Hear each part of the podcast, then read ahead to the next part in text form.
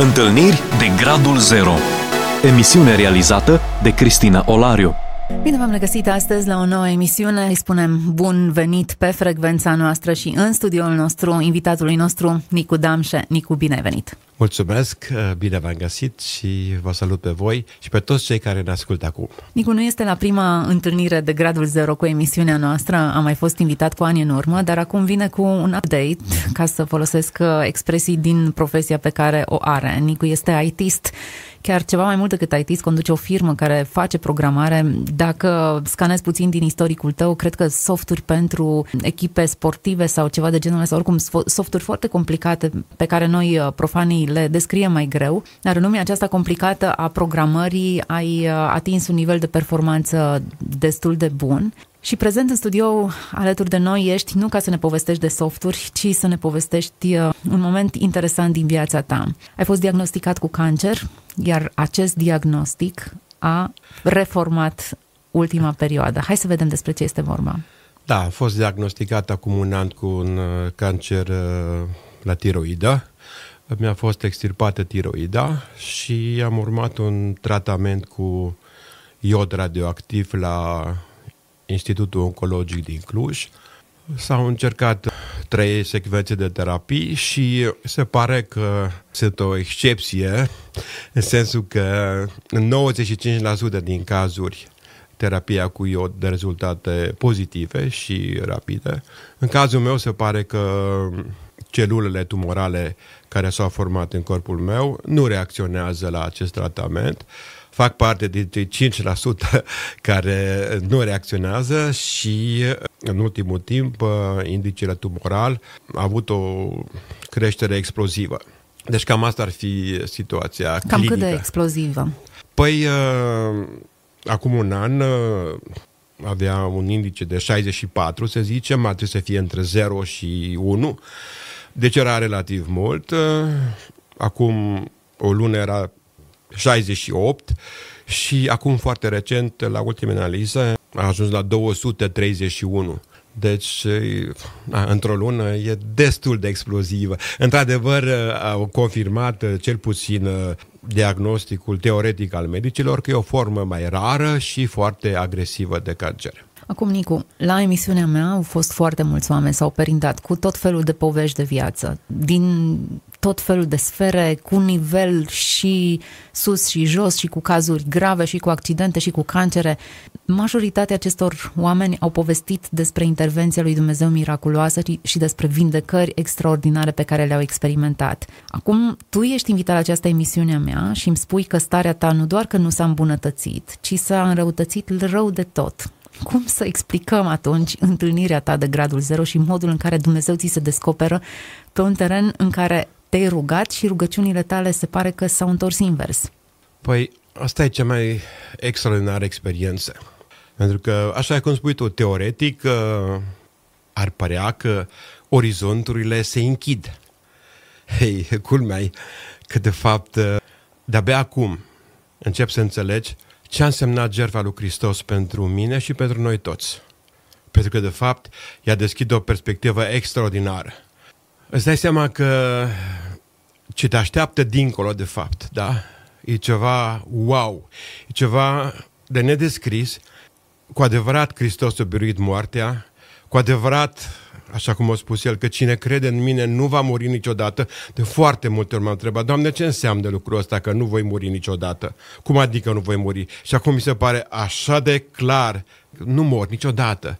De fapt, te duci spre cele două brațe deschise care te iubesc și care te așteaptă și pe scara timpului, că te duci acum, te duci peste o lună, peste un an, peste 10 ani. Da? Relevanța este că cele două brațe te așteaptă și sunt acolo. Și Domnul binecuvântat să fie numele a făcut posibil acest lucru. Deci, dincolo de, știu, uh, o percepție aproape fizică a prezenței lui lângă mine. Deci uh, mi-a spus că mi-a răspuns Domnul la rugăciuni. A răspuns și într-un mod extraordinar. În sensul că niciodată nu l-am simțit așa de profund în inima mea aproape ca o prezență fizică, care nu numai că mă întărește, puțin spus, îmi dă pace, îmi dă bucuria prezenței Lui și pentru bucuria prezenței Lui acum și aici, da? E așa un preț uh, infim, eu știu, o suferință de o scurtă durată. Cât ți-au dat medicii? Nu i-am întrebat lucrul ăsta pentru că nu știu nici ei și dincolo de toate, de orice pronostic al medicilor, știu că cel care are decizia finală este Domnul Categoric. meu. Și dacă el decide că Nicu mai rămâne aici încă un an, 2, 10 sau 20, da, cât decide el, da? Exact. Și atunci mă cheamă, e perfect, da? Dar dacă el decide, Nicu, vino acum, dragul meu, pentru că eu așa îl percep, ca pe un tată iubitor.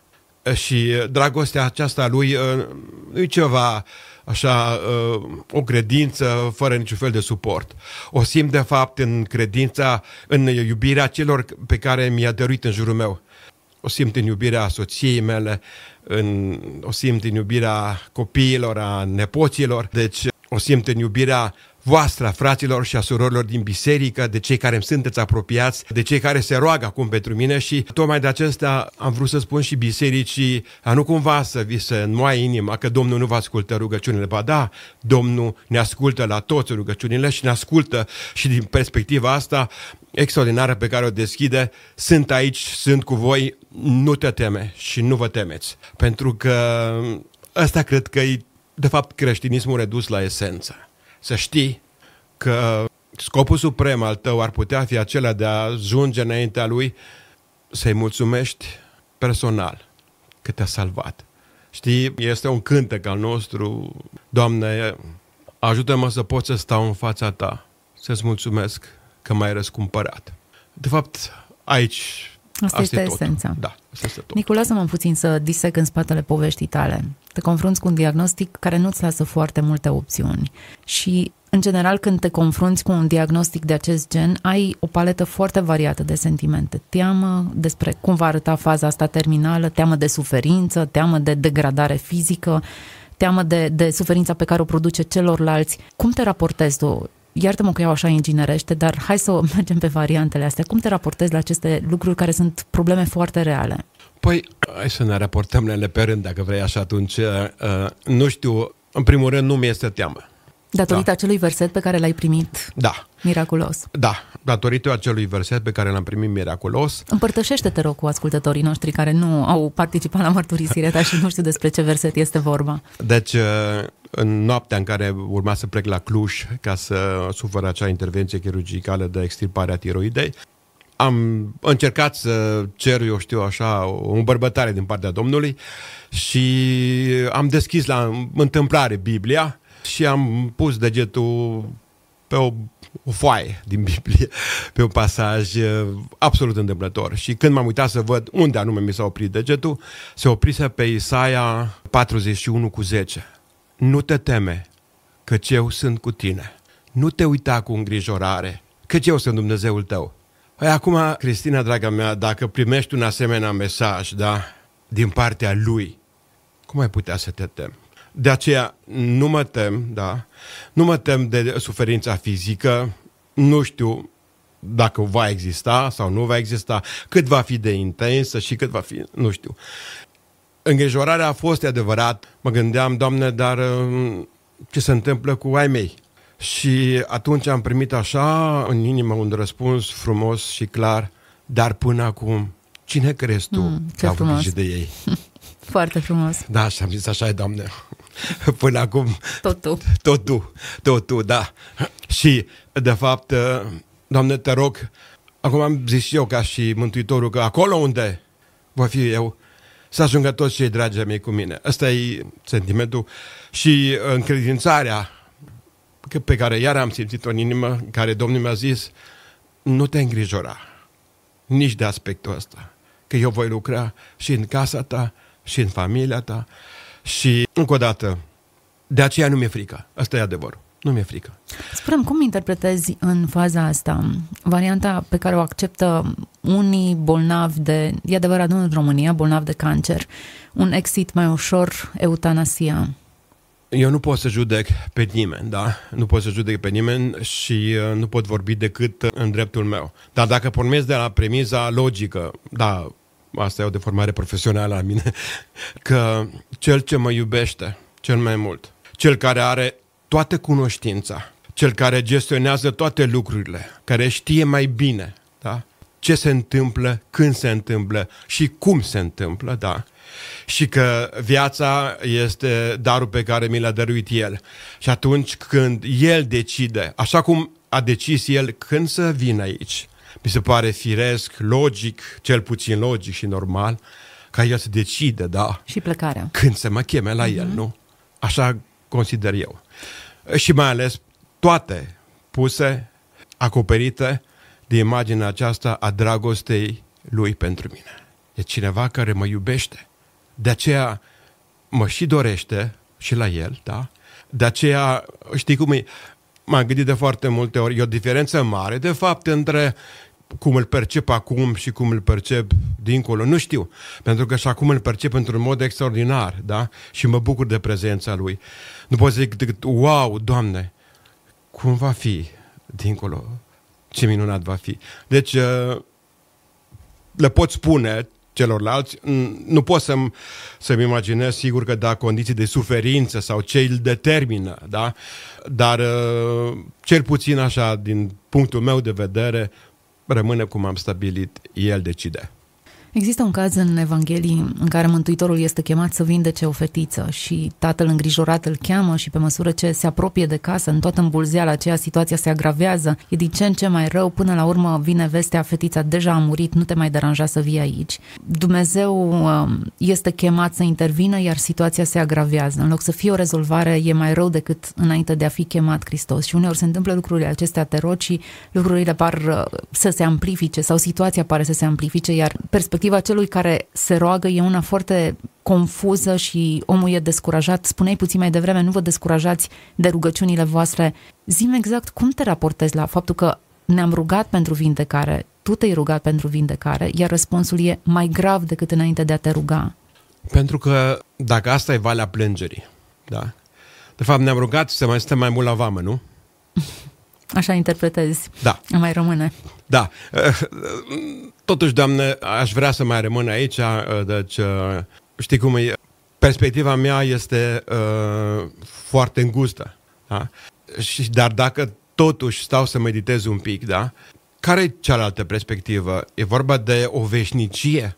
E vorba de ceva care ne descrie Scriptura că ochiul nu și-l poate imagina, da? deci nu l-a văzut niciodată niște frumuseți o stare extraordinară, deci o, o existență. Eu, eu sunt convins că e vorba de o existență a mea, a noastră, dincolo, lucru extraordinar. Și atunci, dacă noi ne rugăm, Doamne, fii alături de Nicu, ajută-l, Domnul zice, da, dragii mei, asta și fac acum, asta sunt alături de el, îl ajut, da, îl ajut că această poate trecere, care, această uh, plecare a lui să fie cât mai ușoară pentru el, poate, dar nu atâta ușoară din punct de vedere fizic, ci să această prezența lui, da? Și nu numai alături de mine, ci chiar în mine, așa cum a spus Mântuitorul, da? Aceasta este rezultatul rugăciunii după mine și acesta este, de fapt, singurul și cel mai real folos această prezență a lui. Că, cum ziceam, el mai decide mai mult sau mai puțin, nu are relevanță. Nicu, ești de piatră? Tocmai că nu sunt de piatră, ci mi se umple inima de bucurie să mă gândesc ce lucruri extraordinare ne se întâmplă. Sigur că mi-au și eu acum am un nepoțel de, de 9 luni și îl iau în brațe și mi-e așa de drag de el cum gângurește și mă prinde cu brațele. Evident că mă gândesc, Doamne, îl încredințez Domnului, da? Și uh, el, na, mă rog, este Nicu al treilea acum. I-am dat același nume. Cum să zic, îmi dă o pace această prezență a lui că atunci când pun mâna și îl binecuvintez, știu, Doamne, Tu îl binecuvintezi, da? Eu sunt convins că nu se rup legăturile, că dragostea trece dincolo de această barieră materială, a lumii materiale. Adică ai să-L iubești din cer. Sigur că da. Ce frumoasă perspectivă, ce îmbogățitoare. Nu văd niciun strop de, de teamă, deși văd lacrimi în ochii tăi, nu sunt lacrimi de tristețe. Ești copleșit într-un anumit fel. Sunt copleșit pentru că, cum ziceam, mă copleșește prezența lui. și modul în care Dumnezeu lucrează. Nu mă gândeam niciodată. Niciodată nu m-am gândit la aspectul ăsta al vieții. Sigur că da. Eu acum nu spun să nu mijlocim pentru vindecare, să nu batem la acea ușă, cum a spus Mântuitorul, să facem tot ce stăm. Pentru că asta am și făcut. M-am dus la operații, m-am supus la... Ok, dar dincolo de toate, da, rămâne, rămâne perspectiva clară a veșniciei și a, a trecerii astea care e ok. Și eu și tu, fiecare, trebuie la un moment dat al vieții noastre, da? Să ajungem acolo și problema este că noi ar trebui să ne gândim că de fapt asta este așa cum a zis Apostolul Pavel, de fapt este o victorie, da? De fapt, cu fiecare an al vieții, la Revelion, da? Noi nu sărbătorim, a, vai de mine, a trecut încă un an, am mai pierdut un an, nu. Ne-am apropiat cu un an de victorie, de ținta finală, da? Și dacă asta e ținta finală spre care tind eu și tu, da? Unde e problema? Este o victorie sau este o înfrângere această apropiere de ținta finală? Nicu, experiențele din viața noastră nu sunt arbitrare, ele se leagă unele de celelalte, cumva ne pregătesc pentru, pentru eternitate. Cum să cotești că te-au echipat pe tine poveștile tale de până acum, tot contextul tău, cadrul în care tu ai, ai crescut și te-ai născut și spiritual, ca să ajungi în punctul acesta în care privești cu atâta seninătate tema centrală a vieții tale? Cred că și aici uh, s-a împlinit ce spune Scriptura, că iată eu, pe cei care mă binecuvintează, da, îi, bine, îi voi binecuvânta la al miilea neam. În sensul că știu din uh, ceea ce îmi povesteau bunicii mei sau părinții mei, cât de credincioși au fost uh, înaintașii mei, știi? Și cum au binecuvântat și cum poate au pregătit prin rugăciunea lor, prin dăruirea lor, au pregătit generațiile viitoare. Ei, și eu la rândul meu am încercat și încerc să fac acest lucru. Eu nu pot să-mi explic sau uh, să mă abrog eu vreun merit pentru harul pe care mi l-a dat Hristos de a-L cunoaște, de a cunoaște jertfa. M-am născut, într-adevăr, într-o, într-o casă în care am înțeles mă rog, cât am putut eu ca și copil, după aceea ca și tânăr, deși am fost un tânăr rebel, să știi, uh, am înțeles uh, dragostea lui Hristos. Târziu, la 40 de ani am înțeles de fapt, mi-este clar de ce la 40 de ani, pentru că spune Domnul, nu, că de-abia la 40 de ani bărbații se maturizează, că numai de la 40 de ani poți sluji în templu. Așa a spus el, creatorul. Dacă a spus el, 100% așa este. și atunci... Nu am știut perspectiva asta. Da, păi nu, deci uh, fiii lui uh, Aron puteau sluji numai de la 40 de ani. Pentru că atunci erau considerați maturi din punct de vedere spiritual. Ei, și eu s-a întâmplat că la 40 de ani am devenit matur din punct de vedere spiritual, când l-am înțeles pe Hristos și dragostea Lui. Acum ziceam, toate se leagă, se leagă cu credința celor dinaintea mea și încerc pe cât pot și eu să fac același lucru, să o transmit mai departe, uh, ca șirul acesta al binecuvântării, da? Să meargă și să se continue. Cu siguranță povestea continuă. Nu se termină cu mormânt, nu se termină cu... No. E continuă și va urma. Nu știm exact cum vor arăta în continuare analizele, încă ești în proces de investigații. Cam ce soluții medicale ți se mai propun? În cazul în care analizele care le-am făcut acum, uh, am făcut ieri niște analize, vor arăta, sau ar fi trebuit să arate o stopare a evoluției unor formațiuni tumorale la nivelul plămânilor, ar trebui să urmezi niște, un tratament citostatic. Dar asta numai în cazul în care se observă o stagnare. Ori uh, analizele de sânge nu au, nu au arătat această stagnare, ci din potrivă au arătat o evoluție, cum ziceam, explozivă.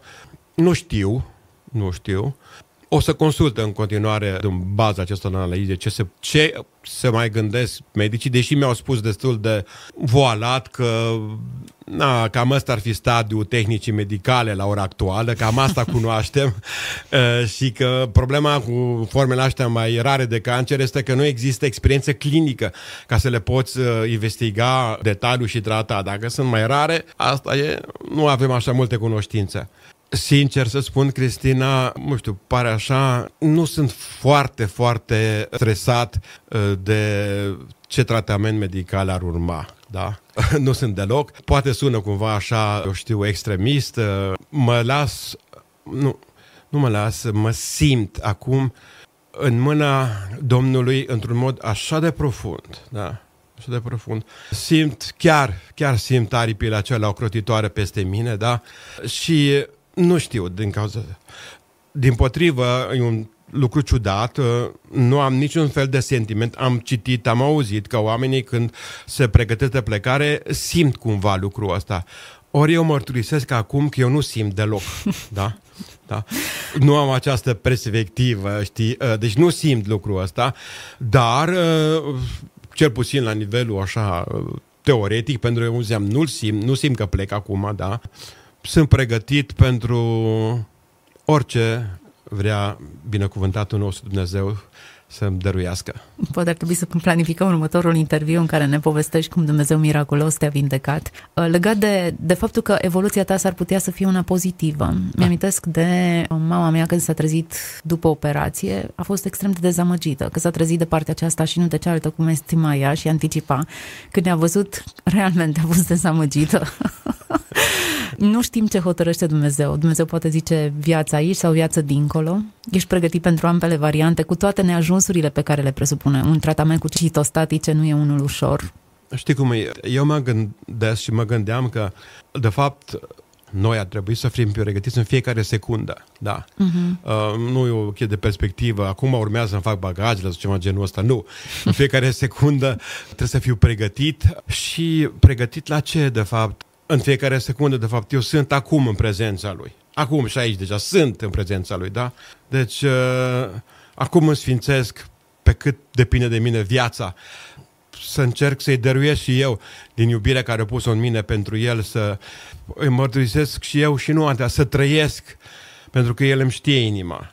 Și el fiind în inima mea, el îmi cunoaște dragostea pentru el și știi, există psalmul acela, pentru că mă iubește, zice Domnul, de aceea, da? Uh-huh. Sau cum a zis Petru atunci când a întrebat Hristos, mă iubești, Petre? Și el a zis, Doamne, Tu știi că te iubesc. și ăsta e ceea ce nu numai că îi spun, toată inima mea îi spune asta, Doamne, Tu știi că te iubesc. Și asta e tot ce contează.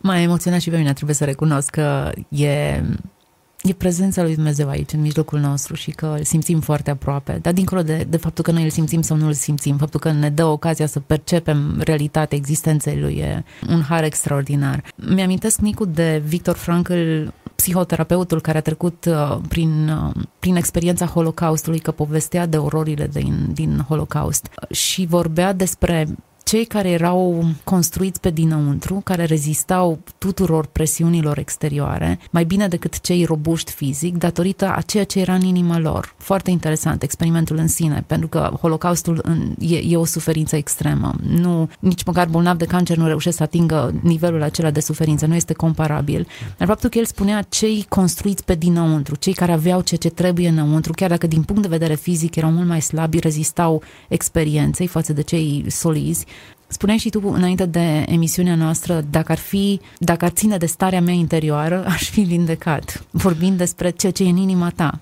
Așa este. M-am gândit și eu dacă într-adevăr așa e că această boală este o boală, știi, a psihicului, da? Atunci eu mă voi vindeca, pentru că psihicul meu este, asta e culmea, știi? Psihicul meu este mai bun ca, eu știu, uh, în alte perioade în care mă frământau poate alte probleme ale vieții cotidiene. Alea s-au mai estompat acum, știi? Și uh, acum, dacă într-adevăr credința te vindecă, Păi de te vindecă credința, pentru că credința îți dă această pace și această siguranță și atunci această pace și siguranță, nu, contribuie la psihicul tău și de fapt rezultatul este vindecarea, cel puțin, iarăși vorbind în termeni pur logici numai, da? Dar cred că așa se leagă lucrurile. Eu sunt uh, încredințat că uh, Dumnezeul nostru care ne poartă de grijă ne comunică stările astea. Și cel puțin de acum, da, uh, ar fi poate foarte îndrăznesc și din partea mea să spun haide Cristina să programăm un uh, alt interviu. Eu nu le exclud deloc, da, cu toate că știu și sunt conștient de perspectiva cealaltă și că s-ar putea, îmi doresc din toată inima să fiu alături de tine în marea aia cu ramuri de finic în mână, știi? și să vorbim amândoi, să ne gândim atunci, știi? Mai știi, atunci că nu ne-am imaginat niciodată, n-am crezut că poate fi așa de frumos. Și așa va fi. Așa va fi. Acolo da. chiar ne putem da întâlnire. Nu știu exact cum stabilim uh, reperele orare, pentru că timpul nu mai există acolo. Dar în fața gloriei lui Dumnezeu m-aș bucura să ne întâlnim, Nicu, noi doi și cei care ne ascultă la ora aceasta. Aia este o întâlnire uh, care îmi dorește în toată inima să se împlinească, știi? Și aia sunt convins că prin dragostea lui așa va fi. Cealaltă întâlnire nu o pot programa, nu știu. Dar cealaltă precis va fi așa. La finalul emisiunii, cu foarte multă emoție, trebuie să recunoaștem, de, de ambele părți, cu foarte multă emoție. Îmi dau seama că la motivul acestei emisiuni, întâlniri de gradul zero, de fapt este acesta.